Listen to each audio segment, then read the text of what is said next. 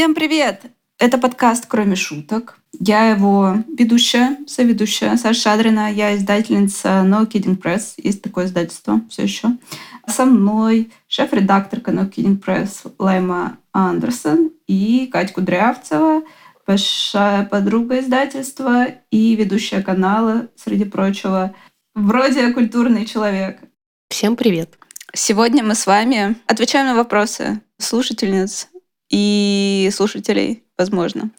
И почему, в частности, я предложила остановиться на этой теме, потому что мы с вами что-то обсуждали, и я сказала, по-моему, это какой-то компромиссный вариант, который вызывает наименьшее уныние в целом среди команды подкаста. Так что мы собрали вопросы в Телеграме и в Инстаграме, и будем сейчас на них отвечать. И первый вопрос от э, пиарщицы издательства No Kidding Press Даши Митякиной, судя по всему. Он звучит так. Почему выпуски такие короткие? Семь восклицательных знаков. Где блуперсы? Капслог. Может быть, кто-то расскажет, что такое блуперсы? Мне кажется, нужно сделать это более доступным на всякий случай. Блуперсы — это всякие смешные тейки ну, из основного куска контента, которые не вошли в итоге в финальную нарезку, потому что они либо странные, либо слишком нелепые. Которых у нас, видимо, много. Да, у нас их много на самом деле. Мы вопрос этот передрисовали нашей продюсерке Наташе. И Наташа нам ответила в чате. И я зачитаю ее ответ. По-моему, выпуски идеальной длины, чтобы помыть под них посуду, накопленную за три дня. А над блуперсами я потешаюсь в одиночестве и ни с кем делиться не хочу. Ну ладно, после этого, на самом деле, мы стали думать о том, что, может быть, э, здорово, правда, добавлять пару каких-то неудавшихся, но не совсем кринжовых моментов.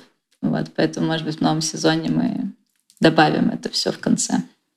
Но на самом деле я тоже старая, и мне пришлось гуглить это слово. Я такая, м-м, чего-то не хватает, надо понять, чего именно. Я такая, м-м, понятно, буду знать теперь. Мы попросили Наташу еще собирать блуперсы на будущее. Возможно, мы с ними сделаем отдельный эпизод. Я недавно смотрела блуперсы сериала «Офис» на Ютубе. Это такие плотные нарезки того, как они не смогли остаться в персонаже и стали ржать в процессе. Или что-то упало на сцене и так далее. В общем, да, это доставляет некоторое удовольствие. Перехожу к следующему вопросу. Следующий вопрос, блок вопросов посвящены книгам. Как книгам издательства, так и книгам в целом. Ранее в другом подкасте вы говорили, что покупали права на книги, которые в дальнейшем не вызывали такой восторг, и при иных условиях, возможно, вы бы их не издали. Что может заставить вас разочароваться в выбранной книге, и были ли книги, вызвавшие жаркие споры, нравится, не нравится? Жарких споров не было, потому что это не, демократичное. Потому что у нас нет такого темперамента еще. В том числе. Ну и жаркие споры иногда решаются так, что кто-то говорит, а мне эта обложка не нравится, и я такая, спасибо за мнение. Ну... Но мы ее уже печатаем. Ну, немедленно перестаньте его высказывать. Да. Не то, что она мне очень нравится, просто мне кажется, что как бы после десятого раунда обложек э, и в целом по жизни я как бы про то, что нужно сочетать э, желаемое и действительно как-то пытаться их примирить и найти средний путь, потому что жизнь — это не солнечный денек, я хочу сказать. Или солнечный денек, но в плюс 38, и ты стоишь посреди улицы. Правда. Но также хочется отметить, что в этом есть, конечно, какая-то доля правды, потому что раньше мы делали какие-то, на мой взгляд, неудачные обложки, которые как раз я так спустила по инерции, как ты говорил, ладно, пойдет, но на самом деле это не пойдет. Это как раз случай, когда надо биться за то, чтобы найти верную обложку. У, а ты можешь рассказать про какую-нибудь такую обложку? Обложка. Ну, у нас дизайнеры не слушают. Обложка красных частей, например. Мне кажется, слушают. Какие дизайнеры нас слушают? Нет, ну не знаю, мне кажется, могут слушать. Но это же не к дизайнерам, с другой стороны. Мы же все утверждали, сами тоже виноваты в какой-то степени. Но я согласна, да, что бывает такое, что в моменте кажется, что и так, правда, можно, а потом это напечатано, ты думаешь, ой, ну что-то как-то мы поторопились, а, смолодушничали, да. Бывает, что на экране выглядит лучше сильно. Да, чем, чем в реальности. Хотя, когда я читала вот книгу «Красные части» Мэгги Нельсон, я ее взяла, вот печатный экземпляр, прочла от корки до корки, и для меня это было какой-то приятный читательский опыт, верстка, там, бумага и так далее. И обложка как-то вроде бы, но она не сильно удачная, потому что нам потом холистик для переиздания сделали шикарную обложку, и мы так эту книгу и не переиздали, и жалко, эта шикарная обложка. Возможно, когда-нибудь вы ее увидите, но не скоро. Надеюсь. не сейчас. Так, а по поводу разочароваться в выбранной книге, ну, не то, что разочароваться, но я бы не стала, например, по разным причинам сейчас создавать комикс «Сегодня последний день остатка твоей жизни» Ули Луст, потому что это был очень дорогой проект, э, который совсем не окупился, его никто не покупал. Сейчас его покупают из-за того, что мы дропнули цену до, мне кажется, это цена себестоимости, если не ниже и, скорее всего, ниже надо проверить. И ее как раз вот начали покупать как-то, но несмотря на то, что это эпохальный комикс. Я не могу с ним эмоционально соединиться, так как с некоторыми книгами, которые есть в нашем портфеле. И также хочется сказать, что во многом меня разочаровала Мэгги Нельсон из-за своей позиции, в частности, и из-за того, что более поздние ее тексты по разным причинам кажутся мне не столь обязательными. В частности, можно почитать колонку в онлайн-издании Vulture Андрея Лонгчу, я не знаю, какие пронаунсы, я думаю, пронаунсы э, she, которая я получила Пулицера за критику не так давно. Но это, в общем, очень драйвовый и несколько злой текст, но если отбросить эмоцию, то там хорошо изложено мое, в том числе, мнение по поводу книги о свободе, например. Мэгги Нельсон. Вот. Может быть, вам какие-то книги Kidding Press не очень нравятся? Давайте. Ну, я сначала соглашусь про «Свободе», что она как-то выбивалась из э, остальных книг Мэгги Нельсон, с которыми Остальные книги мне хотелось перечитывать, мне хотелось всем советовать. О свободе я советовала всем очень осторожно. Потому что я такая, ну, она такая сложненькая, не знаю, понравится ли вам ее не просто читать. Вот, но при этом у меня есть, да, знакомые, которым очень нравится эта книга, которые как раз ее там, не знаю, используют как, ну, типа, разбирают на цитаты, и, в общем, она им очень зашла. Вот я, к сожалению, не из этого числа. Наверное, еще у меня есть вопросы к второй книге «Леспектр», которую мы еще не издали, О. которая «Ученичество» или «Книга наслаждений». И мы обсуждали ее с Настей Каркачевой, которой книга очень понравилась. Вот. А я ну, немножко орала.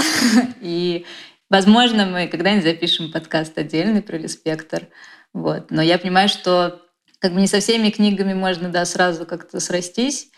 Но мне не хочется отметать их просто потому, что я читаю такая, фу, нет, мне это не подходит, мне не нравится плохая книга. То есть мне интересно ну, ее немножко тогда разобрать, когда мне вот прям не нравится, я хочу разобрать тогда, как эта книга вообще сделана, что она из себя представляет. Вот. Но Леспектр вызывает вопросы просто потому, что наверное, она написана давно. И, наверное, я от нее как бы уже далека. И поэтому понять ее и принять, и как-то найти себя в этой книге мне уже сложно. Еще, наверное, как я да, сейчас неожиданно пол портфеля А еще, кстати говоря, и вот эту книжечку еще, еще. Нет, на самом помню. деле мне не с первого раза зашла Шила Хэти, то есть я ее тоже сначала не очень поняла. Ну, то есть потому что, наверное, просто у нас же бывают какие-то определенные состояния, настроения, в которых мы читаем книги. И вот Шила Хэти вначале мне тоже как-то, видимо, попала не в то время. Но при этом ее я, да, смело советовала, дарила своим подругам. Потому что я понимаю, что, о, вот этот книг зайдет. Какой из книг? Обе. ну, то есть каким быть человеком, она вот меня вызывала тоже вопрос. То есть вторая «Чистый цвет», на самом деле я ее уже читала с удовольствием. Но к этому времени, я думаю, я уже как-то прикипела просто к Шилли и поняла вообще, что это и как это читать. Вот, на первая реакция тоже была такая, типа, ну, не знаю, не для меня. Вот. И, наверное, интересно действительно потом как-то разобраться и чуть-чуть больше внимания уделить книжкам, которые не для меня, но в нашем портфеле. Там просто дальше есть вопрос про ваши нелюбимые книги. То есть я не ко всем книгам подхожу с интересом. Часть книг я сразу говорю, нет, спасибо. Любимое это довольно ну, сильное слово. Да, мы к этому придем. Сразу у меня много, конечно, комментариев по поводу Шилы Хэти. В подкасте «Партнерский материал» девочки говорили о том, что им нравится как раз каким быть человеком, не нравится материнство, что для меня очень интересно, потому что мне очень нравится материнство.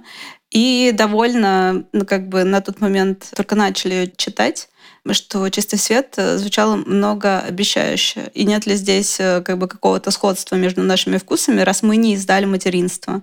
Как раз я бы издала материнство, и издание каким бы человеком это было, э, с одной стороны, некоторый компромисс, с другой стороны, это был как бы способ выразить уважение к Шиле Хэти, к ее писательскому пути, к ее развитию в писательстве и к желанию проследить ее генеалогию писательскую, потому что это не мой любимый роман, и это ранее их произведение, скажем так, тем не менее, принесшее ей э, славу. Да, а книга материнства не была издана в издательстве Накетинг Пресс, потому что э, права на нее уже были проданы в издательство СТ, по-моему, в тот момент, когда издательство Накетинг Пресс только начинало свое существование, то есть э, мы просто были созданы позже, чем права на нее были проданы.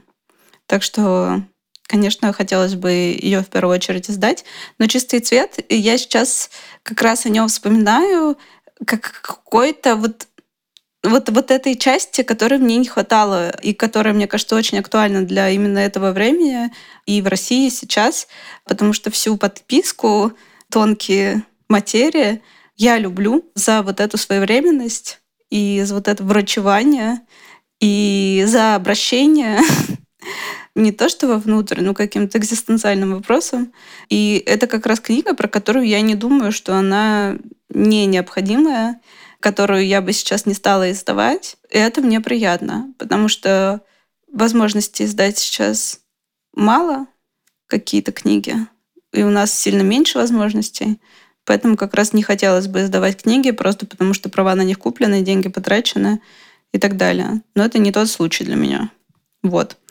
Кать, может, коротко расскажешь про то, какие книги на Кидинг Пресс тебя разочаровали? Ну, я тоже просто хотела сказать про Шилу Хэти, потому что я не дочитала первую книжку, вторую не начала еще. И я еще подумала вот про, ну, твой текст про прослеживать генеалогию, про то, что как раз Мэгги Нельсон, это очень интересно, да, прослеживать то, как она писала, и то в итоге не хочется драматично говорить, чем все закончилось.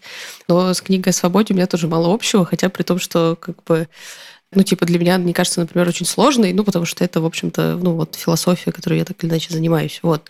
Но мне такой жанр, наверное, не очень близок, потому что в какой-то момент это уже начинает напоминать ситуацию, когда человеку просто очень нравится слушать свой голос на протяжении 800 страниц маленьким шрифтом. И это, наверное, просто не тот вид опыта, который я бы себе хотела. А, у меня еще была в свое время, когда-то давно, какие-то странные ощущения по поводу книги «Быть здесь уже чудо», то есть, когда я ее первый раз прочитала, она мне не очень понравилась, потому что мне показалось, что там было очень много автора и очень мало всего остального. Вот, и такое я тоже не очень люблю. Но потом я как-то... У меня изменилось к ней отношение. Странным образом какие-то теплые чувства тоже возникли. И это ответ на вопрос, э, есть ли книги издательства, которые понравились вам не сразу, например. Хорошо. Такой вопрос к вам. Вы сами переводите книги? Я сразу написала себе в заметках, э, что я не перевожу сама книги, потому что у меня нет железной жопы. И это мой минус. Мое глубокое уважение к переводчикам, которые могут взять проект на год и каждый день садиться и что-то делать. Потому что я не могу даже пропись э, по каллиграфии на каждый день за нее садиться, потому что меня не получается буква М хорошо. И я думаю, да ну ее, эту букву М, я не хочу снова к ней возвращаться. Я редактировала какие-то тексты плотно, не очень удачно, возможно. Но это было похоже на со-перевод в некоторых случаях, потому что очень глубоко мы это обсуждали с переводчиками. Лайма тоже, например, мы с ней вместе участвовали в редактуре книги Джоанны Уолш «Разрыв». И да, вот это пример работы над текстами. Переводили ли вы что-нибудь когда-либо? Переводила пару статей с «Атлантик» для сайта «Горячая изба» еще в ковид пару каких-то стихотворений для личного пользования. Ну, то есть переводы, к сожалению, у меня остались в прошлом. Тоже потому, что, наверное, не хватает усидчивости. Ну и непонятно, зачем переводить просто так. Если это английский, можно просто прочитать, понять как бы и, и забыть об этом. Но, кстати, еще хочу сказать, что каждый раз, когда мне кто-то предлагал что-то перевести для издательства или у меня такая мысль проскальзывала в голове. Я, к сожалению, понимала, что мне лучше свои усилия направить в другую область издательства, продажи или маркетинг, потому что это даст больше эффекта, большую пользу для издательства, чем если я буду сидеть что-то переводить. К сожалению, или это нейтрально, а не к сожалению. Вот такая ситуация. Нет, но перевод — это настоящее искусство, и не все, мне кажется, к нему готовы. То есть то, что я что-то переводила, это скорее какой-то сбой в системе, чем то, что вот я переводчица, которой можно доверить. Что это всегда должен был быть очень маленький текст, потому что нечего. Есть прекрасные другие переводчики и переводчицы, к которым можно обратиться. Ну, кстати, я перевожу сейчас э, не на работе учение нашего мастера дзен с французского. Это аудиоучение. Я не могу переводить, потому что мне не совсем близко. Нужно вот это вот эмоциональное соединение с текстом, поэтому мы изначально искали переводчиков, которые горят этим текстом, и это, к сожалению, не всегда возможно. Они те, которые это делают для проформы, может быть, как профессионалы, но без любви. Мы, по-моему, уже упоминали в каком-то подкасте этот э, казус книги Салли Руни, когда переводчица перевела ее и написала, что книга плохая, в Фейсбуке публично с этим выступила, и для меня это, как для издателя, не то что недопустимо, но обидно, и для автора такого не заслуживает, такой переводчик. Вот. Но по поводу всяких статей, да, хочу сказать, что у нас раньше был блог No Kidding для, издательства со Светой Лукьяновой. Я туда тоже переводила какие-то тексты. И что-то по жизни я переводила. И в переводе мне нравится этот, например, эффект, когда ты бьешься и не можешь забороть какое-то место, и ты его оставляешь, а потом ты едешь в трамвае, например, и так, о, Эврика, и ты даже об этом не думаешь, просто где-то оно там на заднем фоне крутится, и решение вот вызревает потом, потому что перевод — это какая-то темпоральная вещь, очевидно. Ему нужно время и нужно пространство. И еще появляется иллюзия частотности тоже, проявляется точнее, что ты иногда не понимаешь, о чем идет речь, и не можешь найти, а потом ты натыкаешься просто на это, начинаешь натыкаться везде, и думаешь, ого, вот это имелось в виду. Так что... Чудеса перевода. Есть там разные магические штучки. Катя, не-не, я никогда не занималась переводами. Это твой кейс с железной жопой, наверное, X10. Вот, ну, как бы это не мой вообще вид деятельности. Ну, я не умею на деталях очень долго концентрироваться и быстро становлюсь очень несчастной. Поэтому я стараюсь этим не заниматься. Ну, то есть я перевожу только цитаты какие-нибудь для эссе сейчас. Да, хотела спросить, для канала еще? Ну, для канала нет. Ну, я, ну, я не перевожу. Ну, я иногда, да, ну или для канала там перевожу цитату, и все то у меня как включается часто редакторский еще взгляд. Я такая, ну, я вот даже думала, что, может быть, переводить какие-нибудь научные статьи. Но как бы, мне кажется, что любая научная статья для ненаучных целей станет э, как бы, в 40 раз лучше, если она будет в 40 раз короче. Поэтому я тут, у меня еще включается редакторский сразу взгляд. Я такая, как эту мысль передать намного проще? Ну и в итоге это уже, понятное дело, ни к переводу не имеет вообще никакого отношения. Следующий вопрос с чего началась любовь к автофикшену, если она вообще у вас есть? Нету. Дальше. Те, кто там все время нету, давайте проехали. Ну, я могу рассказать, пока вы подумаете. С этого же началось издательство во многом. В 2000, не знаю, каком году, 12 я занималась э, с преподавателем английского, и наши занятия заключались в том, что мы читали литературные тексты и их обсуждали заодно наращивали мой вокабуляр. И он был э, писателем, и он закончил эту магистратуру креативного письма, в частности. Он меня познакомил со многими текстами. Он меня познакомил с Джон Дидиан, с Элис Монро, с Лори Мур. И также открыл вообще ну, какую-то дверь в этот мир, так что я потом сама очень много параллельно нашла. И эти тексты, они, это не было автофикшн, тогда это слово вообще было не в ходу но они были автобиографические. Джон Дидиан, в частности, мы читали, конечно, вот это эссе, не эссе, а репортаж «Ползут, чтобы вновь э, родиться в Вифлееме», но также мы читали «Goodbye to all that», со всем этим покончено. Но это образец личного эссе, некоторые, да, некоторое мерило с которым подходят современные писательницы к своим текстам до сих пор но в тот момент особенно. И я жила в мире уже и заскучала в нем вот этой э, андроцентричной литературы. И для меня это был глоток свежего воздуха. И я помню, что я прочла книгу Ален Майлз «Инферно», наверное, одну из первых, которые близки к тому, что сейчас No э, издает. И Потом я прочла, или, может быть, Долин Маус. Долин Маус я прочла книгу Mouth Лори Уикс. Это такая более андеграундная писательница из этой же среды. Это меня захватило. Вот, потому что считается, например, что не то, что считается, у ряда издателей, не будем их называть, была такая ну, как бы гипотеза, что я начиталась издательство «Семиотекст», издала свое издательство. Но это не так. Издательство «Семиотекст» я открыла там несколько лет спустя после того, как я вообще стала мемуарной автобиографической литературой женской интересоваться.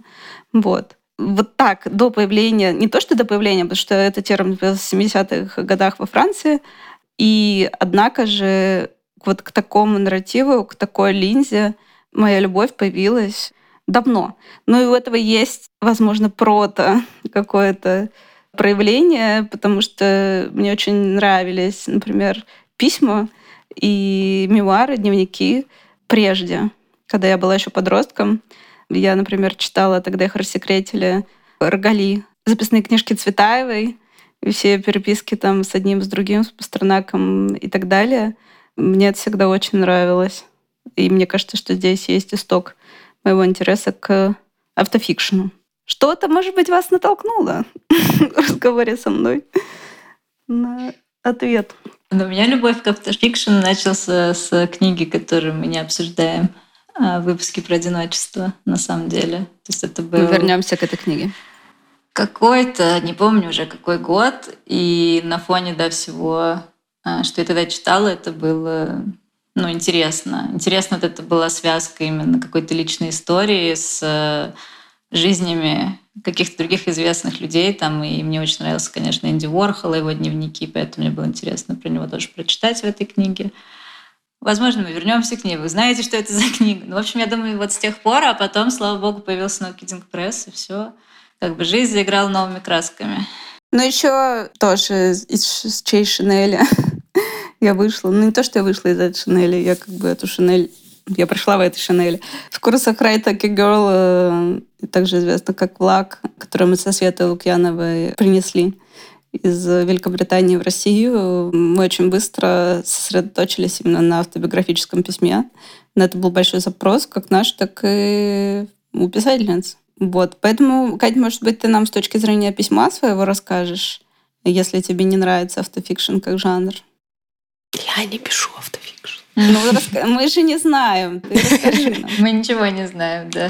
Да нет, ну, в смысле, наверное, я тоже начала читать автофикшн тогда даже, когда примерно и все. Я думаю, что это одна из первых книг была, та самая, которую мы здесь не упоминаем. Ну и потом, соответственно, были, наверное, первые книги «No Kidding Press», там, т -т -т -т -т.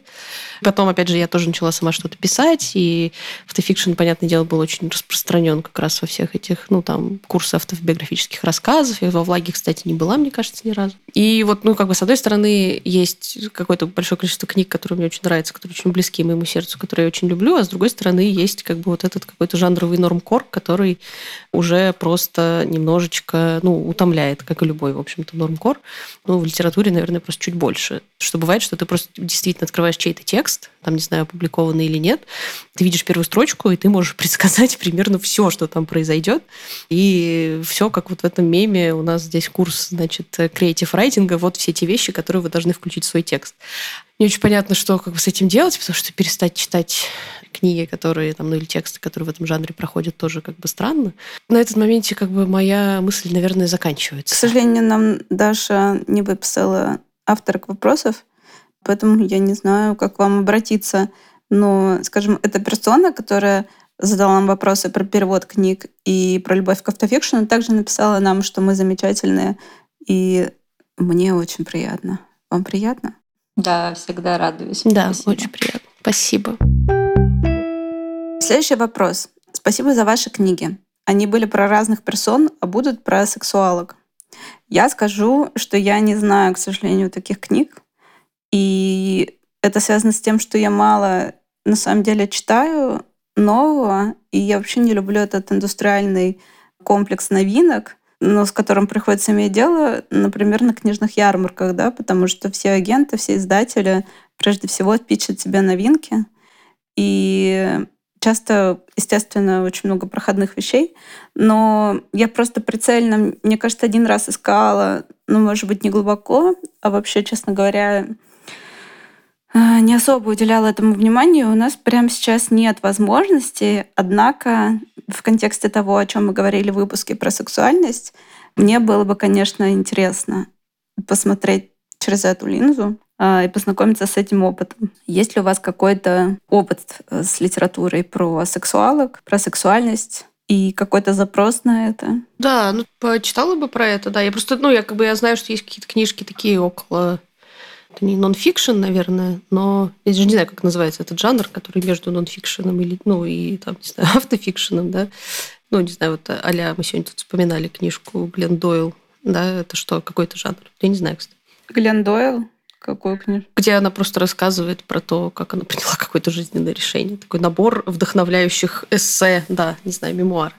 Есть вроде бы такого рода книжки про это, вот. А именно ну, художественную литературу я тоже про это не знаю. Наверняка она существует. Ну, в смысле, если на это смотреть с логики нашей любимой коммерческой, то так как есть такая идентичность, наверняка есть некоторый набор продукции вокруг этой идентичности, так что, наверное, это было бы интересно. Но мы проведем research. Что нам еще остается? Я работаю в издательстве, но, казалось бы, хотел, хочется же выбирать книги по принципу хорошая книга, а не она закрывает какой-то набор как бы тегов. Так что что вы про это думаете, коллеги? Мне кажется, я об этом говорила в подкасте «Бок о бок». Возможно. Но где-то точно. Ну, когда-то, наверное, уже давно, что не было задачи репрезентации, прежде всего. Скорее, она шла за художественной ценностью, скажем так, и за новаторством. И это круто, ничего нет э, плохого, естественно, в репрезентации.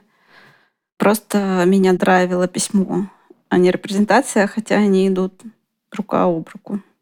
Ну, поэтому, например, в меньшей степени мы издавали, сейчас я не припомню, какие-то мемуары в чистом виде, потому что там как раз письмо вторично, а жизненная история человека первична. А может быть, кроме Джанет Уинтерса и Лидия Юкнович, ну и то, ну и то. Это не Тина Фей и не Эми Шумер. Не Селеб мемуары. Окей, давайте к следующему вопросу. Про книги, которые помогли пережить начало и ее продолжение. Ну, я про это тоже уже, мне кажется, говорила, что мне больше всего помогла Одри Лорд, э, наш сборник «Сестра отверженная», потому что он вышел весной 22 года а готовили мы его, ну, чуть заранее. Ну, то есть, типа, эти тексты я читала как раз ну вот, в феврале, может быть, в первый раз я их читала, может быть, в марте, я уже плохо помню, но помню, что они сильно помогли и как раз напомнили, что да, какую-то силу и поддержку можно находить в текстах. Ну, потому что, естественно, мне было сложно читать, как и многим, все, кроме новостей в телефоне, а чтение новостей лучше не становилось. Вот, поэтому я думаю, с этой книги, наверное, началось какое-то возвращение к чтению. Сейчас я читаю просто, ну, все подряд, все, короче, как раньше. Просто вот есть привычка читать, и есть какие-то книги на полке, каких-то специальных, на самом деле. Там я не ищу специальные какие-то темы или специальных авторов. То есть все зависит от состояния, наверное. А у вас? Коротко скажу, книга, которая помогла мне пережить начало и продолжение от Анна Каренина. И все. Катя, у тебя? Я что-то думала про этот вопрос, и э, у меня почему-то мысль пошла в какую-то совершенно другую сторону. Вот я поняла, что, видимо, в последнее время литература перестала мне помогать. Вот я не знаю, даже помогала она мне когда-то раньше или нет, на самом деле. Нет таких книг, которые бы мне как-то в последнее время, ну, что последнее время, мне кажется, сильно дольше, чем полтора года решали какие-то экзистенциальные вопросы. То есть есть книги, которые мне, безусловно, ужасно нравятся, которые мне ужасно там, которые я в них влюбляюсь там и так далее, но все равно это просто типа кусок контента. есть куча разных других кусков контента. Но, возможно, из-за того, что ну, вот я типа последний год очень много читаю по учебе, у меня случился какой-то сдвиг и в какую-то функциональную сторону, да, то есть я очень много читаю, там, не знаю, потому что задали, или для текста, или еще почему-то. И, ну, и это какой-то такой, ну, отчасти же отстраненный, да, способ чтения. Ну, и из-за вот этой, как бы, такой полуаналитической позиции становится проще просто, ну, отделиться от чего-то и просто посмотреть на это со стороны. Поэтому так. Но я в последнее время читаю прям очень мало художественной литературы почему-то. У меня был какой-то период, когда это прошло. Вот, и сейчас я снова беру в руки какую-нибудь книжку и такая думаю, эй, ты же опять мне не понравишься. Опять я не получу от этого того, чего я хочу. И в последнее время прям очень мало книжек, которые бы ну, короче, оказались не такими. И, наверное, практически чуть ли не единственная книжка, которую вспоминаю, которую я типа, читала год назад, это «О грибах и скорби». Вот, я до сих пор такая думаю, м-м, как хорошо было. Следующий вопрос. Какие ваши нелюбимые книги? Я хочу сказать, что я не делю книги на любимые и нелюбимые. И как Лайма сказала, что какие-то книги не для меня, но не хочется как-то залезать на пьедестал и, в общем, с этими книгами начать расправляться. И, например, как некоторые читатели, купившие нашу книгу на Wildberries, писать, что книга, значит, не понравилась, э, сожгла в топке в бане. Я при этом припомнила, кстати, один случай, когда я была ну, ранним подростком, и мне понравился очень «Властелин колец», и я пошла в книжный магазин в раздел фэнтези и выбрала книгу по обложке, но это оказалось какое-то эротическое фэнтези, и я была настолько шокирована, что я пошла и выбросила эту книгу в мусоропровод. Но это был единственный раз, когда я надругалась над книгой. Ну, я вот в последнее время тоже не читаю книги, которые мне потенциально не понравятся. И хорошо, что мои подруги очень начитаны. Например, когда я была в Стамбуле, и я спросила пары подруг, ну что, типа, музей невинности. Типа, я же вряд ли мне эта книга понравится, правда? И они так разорались, э, в итоге пересказали мне содержание. Но они, я говорю, там, мне кажется, как бы, ну, не очень вот с, ну, с феминизмом. Они такие, не очень, типа, это просто пиздец. Вот. И в итоге в таком орущем пересказе я поняла, что да, действительно, эта книга не для меня. Хорошо, что я не потратила, не знаю, три недели своей жизни на ее чтение, потому что она очень толстая. При этом в какой-то беседе я, наверное, смогу поддержать разговор про музей невинности. Вот. То есть, на самом деле, после школы и универа отпала необходимость читать что-то, что, ну, типа, очевидно, не зайдет. Для общего развития как бы больше как будто можно не, не развиваться. Про музей невинности я ходила когда-то в музей невинности, буквально в музей э, в Стамбуле с аудиогидом, и там приводятся отрывки в большом количестве из этой книги, и я уже по ним, я уже взбесилась довольно сильно. Ну да, я понимаю, о чем ты говоришь. Хочется сказать, что я известна тем, что я не очень ценю писательницу Оливию Лэнг. Это не моя писательница, у которой при этом очень э, такая впечатляющая судьба в России. И в частности, книга «Одинокий город» я и не дочитала, потому что это для меня было вторично по отношению ко всему тому, что я прочитала и, в частности, издала до этого. И Оливия Лэнг, она сама чувствует это, определяет это как источники своего вдохновения. Психотерапевтительница Эллен Майлз, например. И ее продуктивность, Поражает. ее способность подавать книгу раз в год, раз в два года, и ее метод, как-то мы я где-то называла квадратно-гнездовой метод, это мне не близко просто. Ну, вот мне поэтому понравилась у нее только одна книга. То есть я потом пыталась приобщиться ко всем остальным, но поняла, что, во-первых, и прием один и тот же везде. Ну, просто как-то неинтересно. И для меня, ну, как бы теперь... То есть хорошо начинать с Оливии Лэнг, если вы как бы не читали автофикшн, и переводной тем более, то, пожалуйста, это хороший старт. Вот. Но потом это действительно как будто, не знаю, автофикшн на минималках. Ну, то есть есть намного были интересные тексты, какие-то как бы есть куда расти после этого. Вот. То есть, но за то, что это все как бы открыло мне путь в автофикшн, я, конечно, благодарна. И, то есть «Одинокий город» — книга, которую ну, я, наверное, все-таки до сих пор как-то нежно к ней отношусь. И да, радостно тоже советую всем. Хочется сказать также.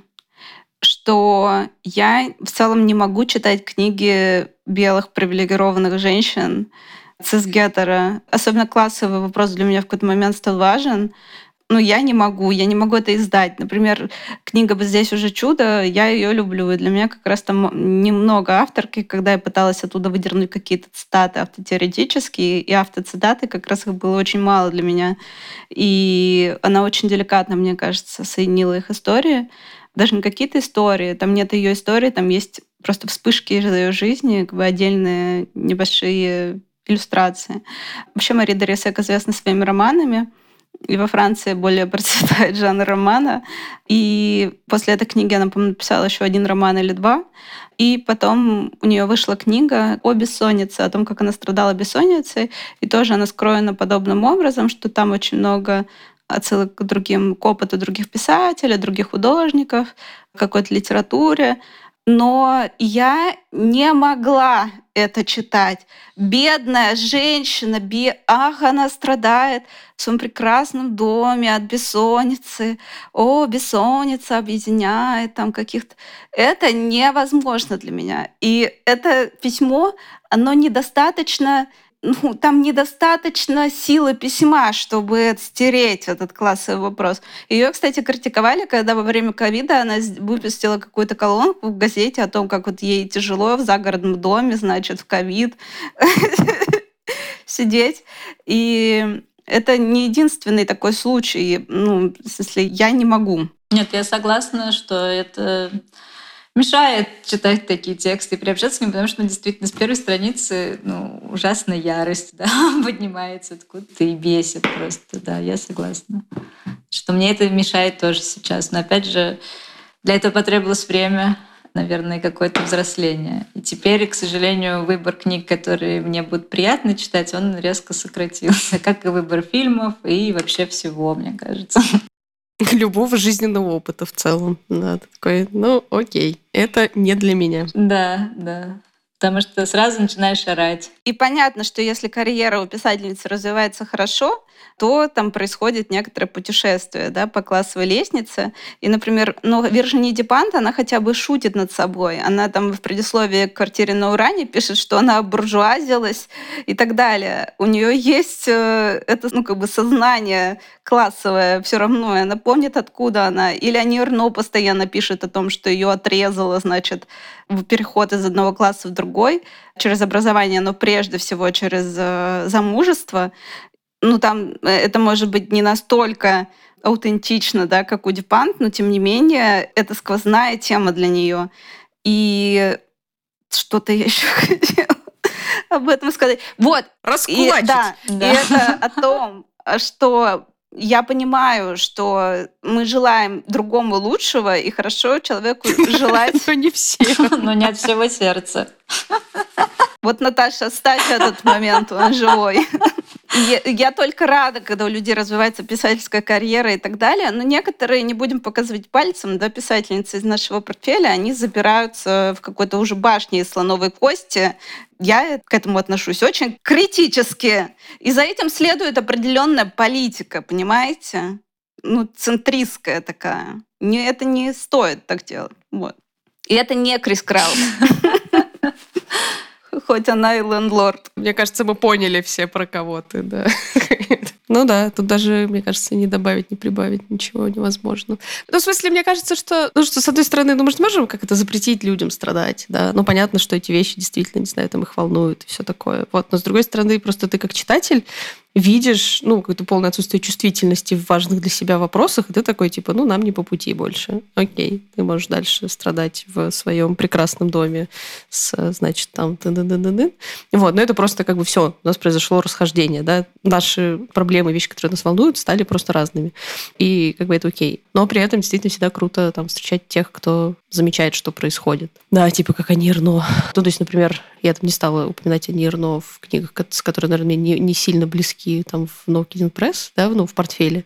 Но при этом у меня как бы есть к ней большое ужасное уважение, ну, типа, как писательница, просто потому что, типа, это очень круто, то, что она делает. А, еще мне хотелось про то, что Лайма говорила, про, ну, типа, расти от, от Оливии Лэнг.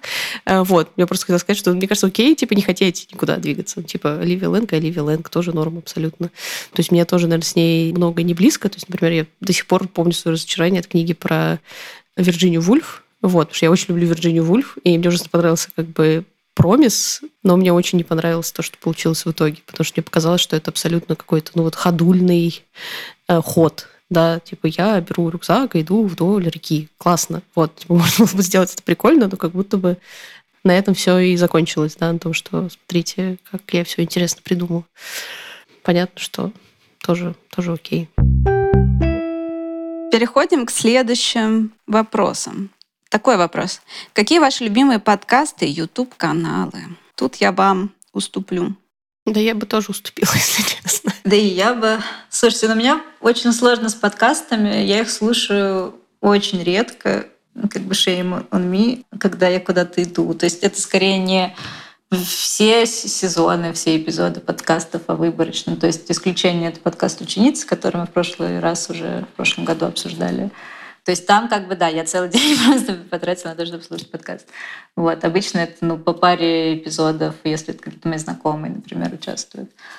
А с YouTube-каналами, ну, короче, я на самом деле весь этот год э, из-за того, что я была в депрессивном эпизоде, смотрела много стендапа, Поэтому на Ютубе я смотрела, что случилось с Сашей Капади и Лешей Шубановым. И да. ужасно угорала над ним, на самом деле. Мне понравилось, как э, в последних выпусках они стали философствовать и какой-то тоже открыли для себя экзистенциальный ужас, а, что напомнило мне наш подкаст, что все время есть и сразу ушли в отпуск. Я думаю, ребята, ну вы быстро сдались. Вот. То есть, короче, к сожалению, в это, или к счастью, в этом сезоне у меня не стендап поднимали мне настроение. Вот. Не очень понимаю, когда слушать подкасты еще, потому что во время работы, к сожалению, я вот отвлекаюсь, я не могу слушать ничего, кроме какой-то музыки ненавязчивой. Ну, я просто, я тоже не слушаю подкасты почти никакие, кроме если кто-то, мои друзья их делают, или мои друзья их выступают, или просто так случается, что мне что-то попадается на глаза, и я это слушаю. Хотя я в последнее время стала много ездить в машине, и приходится включать какие-то, какой-то аудиоконтент в свою диету, просто потому что больше ничего делать нельзя за рулем. Но я периодически, я просто слушаю какие-нибудь интервью с социологами или философами в основном. А YouTube-каналы, наверное, тоже, ну, то есть, у меня нет, например, каких-то любимых YouTube-каналов, которые я постоянно смотрю. Причем мой аккаунт на YouTube у меня с, не знаю, ну, как бы с самого начала моего, моего карьеры в интернете. вот. И я периодически опускаюсь на какие-то ностальгические уровни, где я начинаю смотреть, как дела у ютуберов, которых я смотрела 10 лет назад узнаю, кто там, кто, ну, нормально, в принципе. Там прям интересная, конечно, история, вот эта золотая эра Ютуба, Басфит и все-все вот эти чуваки, которые снимали как бы видосы на картошку из своей спальни, как там все как бы интересно происходило. Там, ну, там же началась прям целая индустрия, они писали книги, выпускали шоу, потом все выгорели пересрались, там куча, там как бы огромное количество всяких скандалов, там про, опять же, про абьюз и про все остальное, потому что там все друг с другом встречались.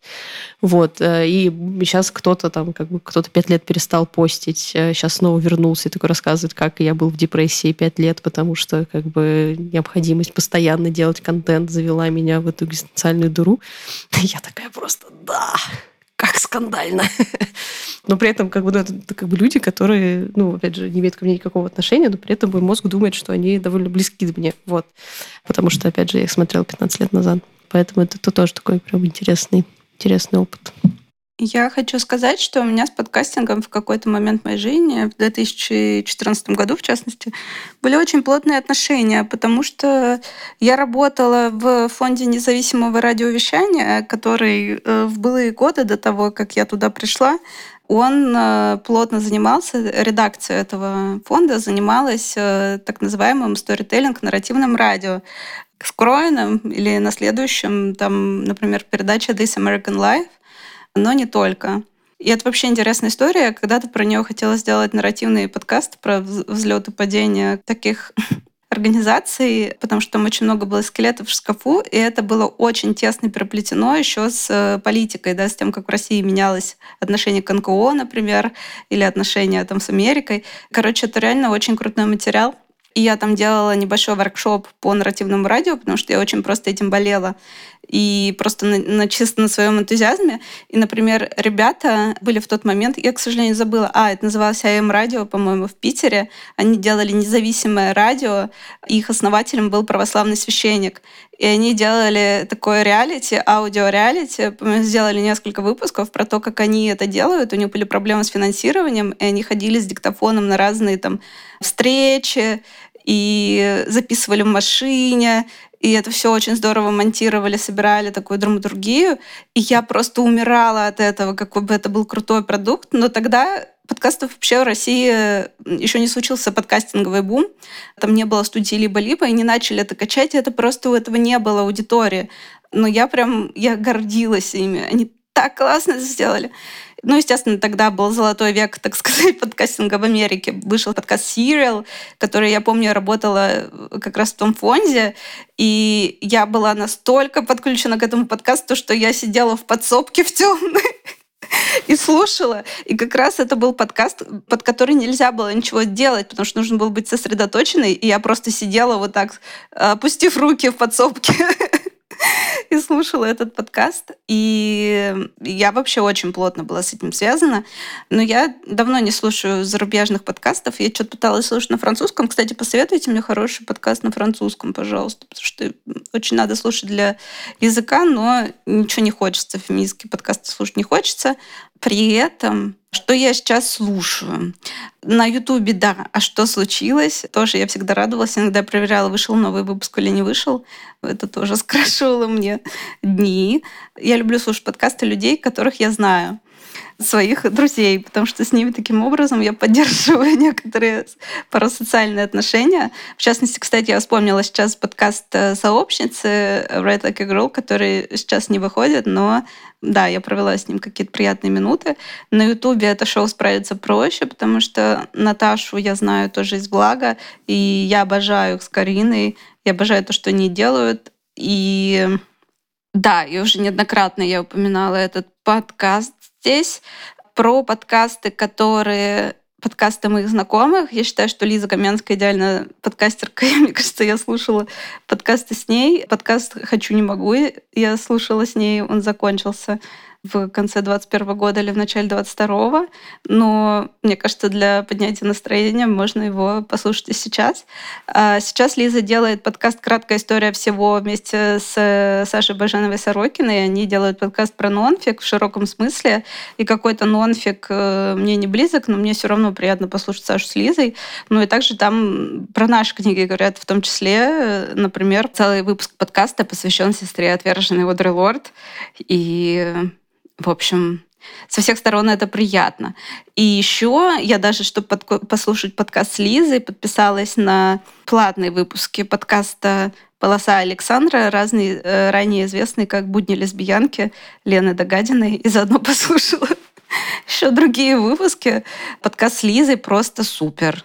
И у меня какой-то был э, также эпизод довольно долгий любви к психоанализу, как философии. И я обожаю подкаст э, Why Theory, который я как-то очень плотно послушала, потом перестала. И но недавно я послушала выпуск, посвященный Маре Рути. Это такая исследовательница Лакана, психоаналитик Кесса, философ, которая умерла недавно от последствий рака. И это очень трогательный подкаст, где они разбирают ну, теоретическую основу ее работы, и с другой стороны отдают ей должное как другу, как подруге, как э, человеку. И это очень круто. Я всем рекомендую послушать этот подкаст. Кажется, все. А, ну я часто слушаю Нормик. Норм. Ну, не, ну, часто, не все выпуски, но Настя фоловлю еще в социальных сетях. Вот. И как бы иногда релейчусь с тем, что она говорит. Еще они меня позвали. Там есть выпуск со мной. Я им недовольна, потому что предварительно не прочитала вопросы и проснулась за 15 минут до подкаста. Однако тоже можно его послушать. Дальше. Света Лукьянова пишет, какие книги, фильмы вас потрясли в последнее время. Ну, мы уже поговорили о том, что Катю ничего не потрясает. Это неправда, это не то, что я сказала. Я сказала, что меня ничто не спасает. Это не значит, что я ничто не потрясаю. Ну тогда расскажи, что тебя потрясает. Ну нет, могу сказать, что потрясает. Просто разные процессы. Я не знаю, что значит слово «потрясли», но недавно, буквально на прошлой неделе, я посмотрела сериал «Покер Фейс», и он мне ужасно понравился. Это было очень свежее чувство, потому что мне очень давно ничего настолько сильно не нравилось. Это такой, типа, американский роуд-муви детектив. Он ужасно прикольно стилистический, там довольно здорово сделан некоторый гиммик. Вот, там снимается Наташа Леон, которая очень хорошо подходит для вообще выбранного жанра, так сказать, как будто бы, в общем-то, всю жизнь она для него и для него и готовилась. И, в общем, это оказался какой-то ужасно прекрасный кусок контента. Ну, то есть он не потрясает не в том смысле, что не делает людей лучше и не заставляет задуматься о каких-то великих проблемах, вот, но там, типа, каждая серия это какая-то такая довольно э, довольно драйвовая новелла детективная. И мне ужасно понравился художественный ход. Они там как в каждой серии ну, сначала рассказывается история преступления, ну, как она происходит, вот, а потом оказывается, что на фоне всегда была где-то главная героиня, которая передавала соль, и во второй раз как бы та же самая история рассказывается уже с ее точки зрения, с ее присутствием во всем. Заполняются какие-то лакуны вот. И это как-то очень, очень прикольно работает в итоге. Пожалуй, это все. А про книги я сейчас читаю огромную, огромную, просто неподъемную книгу дневников э, Патрисии Хайсмит. То есть это как бы книга, которая, да, параллельно накачивает вам бицепсы. Мне ужасно, конечно, интересно про то, как э, это такой э, тоже свой своеобразный опыт, потому что вроде бы, ну, я же знаю, чем все заканчивается. вот, все не очень хорошо заканчивается для нее но дневники начинаются там с каких-то очень ранних лет, когда она там ну, учится, полна амбиций и такая как бы те, кто бухают, неправы. Вообще это мешает мне работать и добиваться моих высоких, великих целей. И при этом она там рассказывает про свои отношения с женщинами, что тоже очень, очень интересно. Это такой типа, а, ну тогда понятно. Вот, и, в общем, это такой просто, не знаю, 800-страничный опыт того, как ты смотришь, как чья-то жизнь катится под откос. Но при этом она все-таки станет великой писательницей, что тоже, наверное, интересно. Тоже такой интересный, интересный experience. Меня что-то ничего не потрясает, кроме жизни. В этом году только жизнь меня потрясает, да, и мне это не нравится. Поэтому я как раз ищу вот этого какого-то очень комфортного чтения и комфортного видеоряда. А, или я проваливаюсь ну, во что-то такое не может быть, не очень гениально, но вот я, например, когда лежала много дней в своей комнате, я смотрела Sense8, это старый да, достаточно сериал э, сестер Вачовски. И, наверное, вот он меня захватил. Ну, то есть я понимаю, что это не что-то, что я буду советовать тоже всем обязательно посмотреть, но я буквально провалилась, и пока я его не досмотрела, я не могла ни про что думать. И потом прошло несколько дней, я все еще думала про этот сериал. И в какой-то момент мне даже было страшно, я смотрела его перед сном, потом я не могла заснуть, потому что я вздрагивала, там, не знаю, то, что только что видела.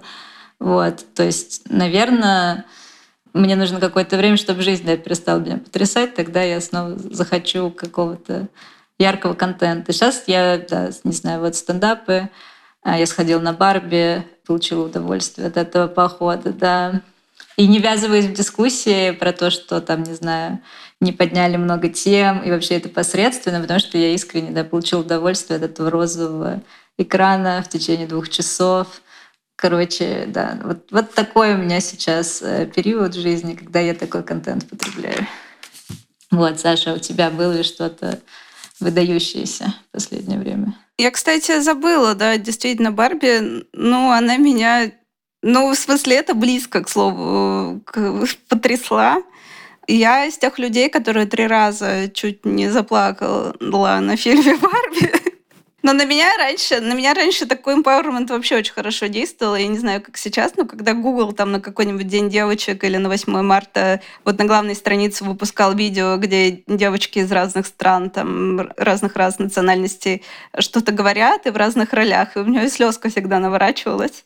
Или там реклама проклада колы и так далее. Поэтому я получила удовольствие не только от визуального ряда, и от письма, конечно, тоже. И вообще, ну, правда, эта автореферентность капитализма, она, правда, вызывает вопросы. Но, блин, ну, что, ну, как бы... Вот, вот такая моя критика. Ну, ну что, ну как? Не хочу ничего знать. А точнее, все знаю, все понимаю, однако Круто, спасибо. Меня потрясла, так как нам этот вопрос задала Света Лукьянова, которая соосновательница Лага и Нокидинга, и писательница, и музыкантка, она мне прислала драфт своего романа, вот он меня потряс. Ну, это, блин, круто. Свет, ты, наверное, задала этот вопрос, чтобы я на него так ответила. Я очень excited по поводу этой книги. Свете осталось дописать совсем чуть-чуть. И, блин, это здорово. Также эта книга меня не потрясла, но я с ней провела прям очень приятные э, часы. Это «ТВ Сутра» с э, Доди Беллами. Это текст в меньшей степени похожий на другие тексты Доди Беллами. Он очень такой нарративный, немножко вот как личный репортаж и вообще репортажный, как такая Джон Дидиан, э, но с с проступающей, конечно, с видимой очень вот этой персоной Доди Беллами, которую я обожаю просто, ее юмор и ее взгляд на мир. И это история того, как она была в юности в секте. И у нас с ней очень много... Ну вот она там пишет про своего мастера, и как человек, у которого тоже есть мастер, который находится в странных, в странных жизненных обстоятельствах, когда у нее есть мастер, я такая, Доди Беллами, ну, в смысле, Хотя тут гнала на репрезентацию, но I felt seen.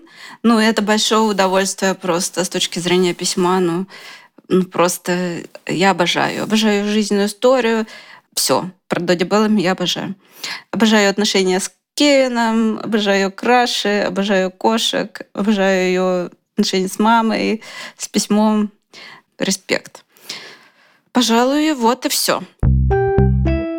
Далее. Кто вы по знаку зодиака? Я телец, если по западной астрологии.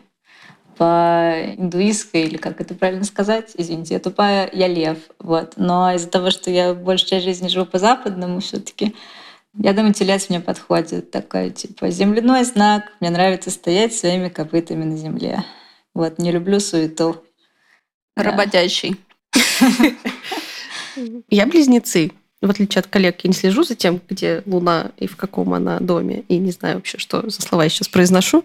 Но когда-то давным-давно я прочитала юморной рассказ про то, чем, ну, в смысле, про то, чем отличаются разные знаки зодиака. Вот, и про близнецов там было написано, что это единственные долбоебы, которые читают Киркегора и хихикают. И с тех пор это стало какой-то частью моей идентичности, судя по всему. Потому что я действительно могу читать философские тексты и похихикивать иногда. Все, что я могу сказать по этой теме. По поводу знака зодиака. Я козерог, я тоже земляной знак. А, я вообще уважаю земляные знаки. Ну, про козерога все стереотипы, что они такие моя цель жизни. Я такой козерог. У Левстрека, кстати, в новой книге «Астрология» там есть э, типология козерогов и других знаков. Понятно, что это шуточно, но тем не менее можно себя почетче определить.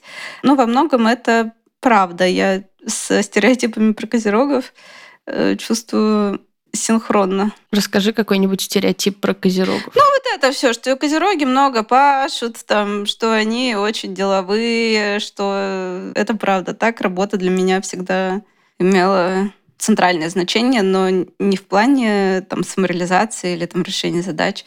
Ну, просто такой вектор, что мы делаем дело, что нельзя не делать дело, что если ты сидишь там какое-то время ленишься, то потом к тебе приходит дело, и все время хочется намутить какое-то дело. Ну, этого меньше стало. С годами, может быть, какие-то дела за пределами неолиберальной работы, работы тоже стали моими делами, просто не так-то недавно, но тем не менее. И за это я люблю все земляные знаки, за то, что они очень деловые. Да. А когда ты сталкиваешься с какой-нибудь да. рыбой... Или с воздушными знаками тоже такой, типа, ну... А близнецы — это какой знак? А, близнецы — это вода. Мне кажется, нет. Нет? Нет, это воздух, простите. Ну, как видите, я не очень, не очень разбираюсь. Ладно, все знаки зодиака хороши, всех любим и уважаем. И еще хочу заметить, что у всей редакции Knocking Press, Лаймы, Насти Каркачевой и меня Луна в Скорпионе. И мне кажется, это вот про наше издательство. Это драма, это дип, это драма, это напор, это темные эмоции. Следующий вопрос. Неприличный вопрос. По каким критериям, признакам вы определяете, что мужчина феминист или профеминист, а не просто хайпует на повестке, в кавычках? Могут ли вообще мужчины понимать и сочувствовать женщинам? И наоборот. Меня этот вопрос сильно триггернул на самом деле, потому что последний мой опыт взаимодействия э, с профеминистами был очень... Профеминист я показываю кавычки, плачевный. Но я хочу поэтому начать с конца сказать, да, я думаю, конечно, все могут э, быть эмпатичными, понимающими, пытаться понять чужие проблемы и как-то помогать их решать. Вот. И уважаю тех, кто, не знаю, читает наши книги, слушает наш подкаст и вообще старается как-то изучить вопросы, действительно не просто пиздеть, а что-то делать в поддержку. Вот. Но мой опыт показывает, что, к сожалению, я все еще лохушка, я не могу заметить разницу. типа профеминист или просто грамотно выучил как бы все слова, использует их быстро. Мне нужно, к сожалению, время. Потому что, ну, на самом деле, правильно вставлять нужные слова — это скилл, которым достаточно легко научиться. И как бы чтобы копнуть глубже и разглядеть. К сожалению, нужно провести с этим человеком какое-то время, общаться достаточно плотно. И вот здесь как бы мой случай чаще показывает ужасное разочарование. Вот, поэтому сейчас я думаю, что как раз надо быть менее доверчивой и придумать какую-то схему, как это можно проверить сразу. Вот, потому что пока у меня такая стадия, когда я просто обобщаю, типа все мужчины ужасные, бесполезные, вообще не нужны. Общаться я с ними больше не буду. Что, конечно, не так. Я надеюсь, что не так. Вот. Но пока, короче, когда я прочитала этот вопрос, я подумала, блин, короче, меня закенселят, больше не позовут никуда, потому что я буду говорить, мужчины бесполезные, забудьте. И они точно ничего не могут. Мне кажется, наоборот, мне кажется, количество предложений только вырастет. Короче, вот, мой ответ на вопрос, никак нельзя это определить быстро, сразу, у меня не получается. Вот, как у вас? Хочу сказать, что Лайма назвала себя за короткий срок тупой лохушкой и... Целых много раз, и это все следствие общения с профеминистами. Да, видите? Мы не опрувим этот месседж, если что, редакция не согласна с мнением авторки. Но могу поверить в то, что это последствия общения с профеминистами. У меня нет мнения по этому вопросу. Я просто как бы я столько лет думала о мужчинах, что я уже не хочу о них думать, разбираться там как бы в гендерной социализации, в конкретных ее проявлениях. Просто у меня были интересные скажем, эпизоды жизни. Вообще я много лет жизни провела в отношениях с иностранцами, но это уже было довольно давненько в контексте моей жизни, все-таки не очень длинный. И на тот момент э, проникновение феминистских идей в российское общество было не слишком высоким, особенно среди мужчин. И это было во многом проще. Там, по крайней мере, было больше представления какого-то базового, хотя бы на уровне манер там, или, не знаю, какого-то поверхностного дискурса о равенстве женщин и мужчин.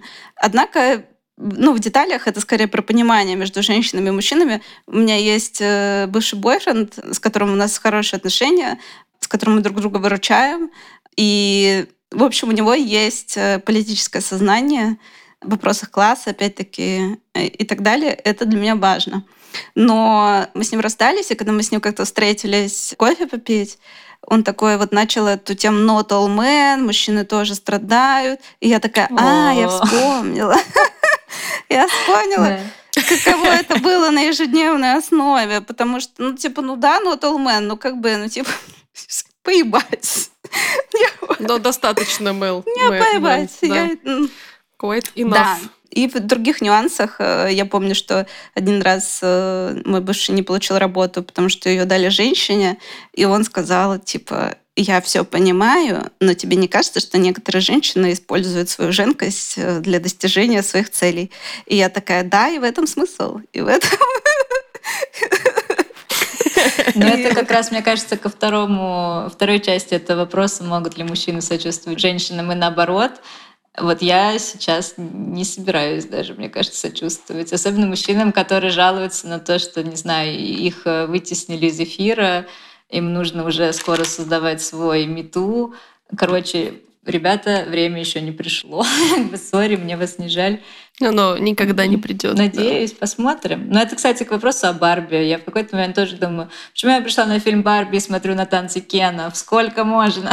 Ну, ты вообще Но это ради, ради Но интересно, да, о том, что про Барби, что довольно много было мальчиков до 18 лет на фильме «Барби» в Риге, где я смотрела этот фильм. И я сидела рядом с тремя, видимо, они были братья, один подросткового возраста, другие преподросткового. И мне было как-то неловко, что я не знаю, по-разному. Я такая интересно, каково им слушать два часа про то, что там женщины в патриархате терпят то все.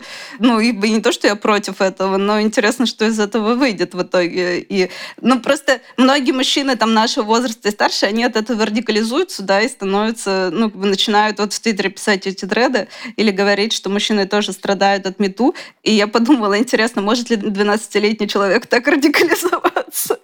Или для него это как раз э, будет нормой. Но по поводу того еще, что как чего отличить, понятно, что я не хочу в отношениях состоять с человеком, для которого это просто фасад какой-то, но в целом я об этом не думаю просто. Я, я не то, что не хочу с этими мужчинами иметь никакого дела, я просто не готова даже об этом думать больше. Вот такая моя позиция. Не готова из этого делать проблему, потому что жизнь потрясает и сотрясает, и, блин, других проблем, кроме, кроме отношений с мужчин, мужчин с женщинами а, в этом гетероцентричном мире, хватает. Но хочется сказать, что я не обесцениваю вопрос авторки, вопрос реально очень интересный, и, видите, затронул в нас слаймы, по крайней мере, какой-то нерв. Да. Я просто всякий раз, когда слушаю ваши истории про мужиков, я все, как бы, у меня волосы так немножечко шевелиться начинают каждый раз. Ну, в смысле, я вам очень сочувствую, наверное. Да-да, нет, реально бедные, бедные эм, женщины. Да, гетероцентризм это страшно. Ну, у меня нет четкого мнения тоже по этому поводу. То есть я тоже знаю чуваков, которые такие, типа, я профеминист и ведут себя просто, блядь, пиздец. Извините. Вот. Ну, просто как бы, как бы, да, их нет. Вот. То есть это скорее даже вопрос не про мужчина-феминист или нет, а мужчина-мудак или нет. Вот. И это, в общем-то, верно. И на самом деле не только про мужчин. И, наверное, вот как история про то, могут ли мужчины понимать, сочувствовать женщинам и наоборот. Ну, то есть вот мне, наверное, не нравится здесь ну, вот это разделение, которое ну, для меня до определенной степени искусственное. Ну, то есть и оно действительно, как мне кажется, просто воспроизводит, э, ну, вот этот вот нарратив того, что, не знаю, там мужчины и женщины настолько разные, что они не могут друг друга понять э, и что они постоянно участвуют в какой-то битве за ресурсы. Ну, и как бы понятно, что это до определенной степени правда, но при этом это такое, ну, как бы самозабывающееся пророчество, да, постоянно. То есть это постоянное предъявление другому, что он как бы хуйло, тот в ответ тоже как бы говорит, это на себя посмотри. Ну и, в общем, и вот это, ну, как бы только, мне кажется, ну, цементирует ну, вот эту вот невозможность понять друг друга, которая на самом деле не является, ну, как бы чем-то врожденным, да, она создана искусственно, вот, ее можно преодолеть. Ну, в смысле, понятно, что на, на частном уровне там у нас у всех есть там друзья там, знаю, другого пола, которым мы прекрасно можем сочувствовать, прекрасно можем слушать про их проблемы, прекрасно и в обратную сторону это тоже работает. Не потому, что мы преодолели какое-то космическое, ну, как бы, не преодолели гравитацию или какой-то физический закон, да, просто потому что на самом деле люди прекрасно способны друг друга понимать, если они как бы не закрываются вот в эти какие-то категориальные коробочки, да, и не пытаются защитить их неприкосновенность этих коробочек. Но это такой, наверное, типа очень э, идеалистический взгляд, да, на то, что на самом деле, если мы откажемся от этого нарратива, что мужчины как бы ужасные, женщины тоже ужасные, все они могут друг друга понять, возможно, нам будет проще друг друга понять на самом деле.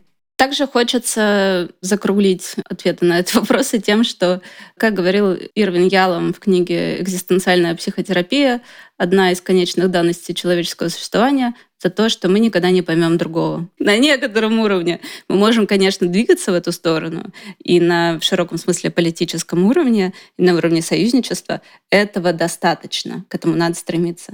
Но оверолл мы никогда друг друга не поймем. Я не пойму Лайму, Лайму не поймем меня, мы не поймем Катю, мужчин не поймем, таких всяких. Простите. Но если мы как бы откажемся от предъявления другому, типа, ты меня не понимаешь, то, мне кажется, у нас всех будет намного меньше напряжения. Да, это понимание, скорее всего, невозможно. Ну, типа, и что? Не надо пытаться исправить эту ситуацию. Вот. У Кати позитивная левая повестка про объединение. Да. И последний вопрос, он адресован ко мне. Попытаюсь быстро его покрыть про мои отношения с Францией. Вопрос к Саше. Можешь ли поделиться своей историей Франции? Как ты в нее пришла или она пришла в меня? История, на самом деле, не история какой-то роковой любви с первого взгляда. У меня никогда не было э, какой-то привязанности к Франции, багета, берета, там, круассана и Эйфелевой башни. И я, конечно, как многие, мне кажется, люди, по крайней мере, нашего поколения, молодые, смотрела фильмы Гадара, но и то я не фанатела по ним. Вот. В какой-то момент, когда мне было, по-моему, 20 лет, я ходила в Альянс Францесс учить французский, но скорее это было из-за того, что хотелось второй иностранный язык какой-то все-таки выучить, но все никак не могла я это забороть. У меня не было мотивации большой. И выбор, наверное, случайно пал на французский. И потом я долго лет не возвращалась, э, много лет не возвращалась к нему.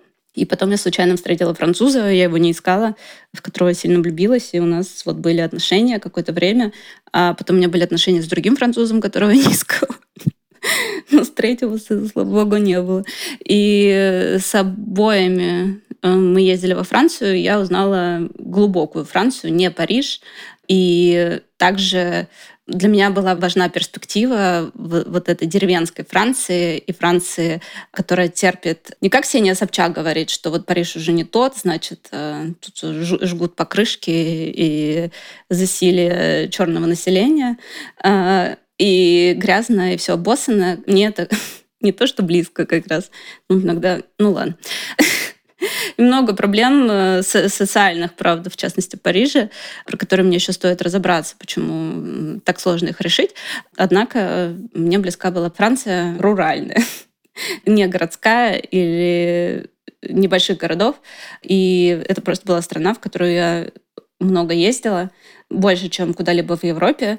И при этом я немножечко учила французский, тоже перестала, а потом как-то пошла на открытый показ фильма «Персиполис» Маржан э, Старпи, который э, был на французском, и я послушала подумала, блин, э, я довольно много понимаю, и так жалко это потерять. И я стала плотнее учить французский, и вот учила его, учила, и в итоге это большую роль сыграло в моем выборе Франции как место временного проживания и работы, потому что я не оказалась вместе с какофонией звуков, знаете, которые вы не понимаете. И это на меня довольно депрессивно оказывает. Депрессивный эффект, когда я живу в мире, в котором я ничего не понимаю, Хотя, возможно, в этом есть и некоторые преимущества, не все хочется понимать. Однако, еще также хочется сказать, что какие-то книги, они не очень глубокие, не журналистские, но как книги, как раз, которые рассматривают вот этот вот э, парижецентризм, да, например, книга «Я не парижанка», я забыла, как авторку зовут, которая рассматривает вот эти стереотипы женственности, да, про парижанок, и что французские женщины, они могут быть другими. Это точка зрения для меня близкая. И также феминизм во Франции играет большую роль. Там своя история феминизма, феминистский психоанализ. Невероятно это все интересно исследовать. И какую-то последнюю вещь я хотела рассказать про Францию, а еще оказалось, что когда я пошла практиковать, ну, я давно это знала, но когда я пошла в дзен-центр в Москве практиковать дзадзен, медитацию сидячую, оказалось, что мастер э, дзена и монастырь находится во Франции.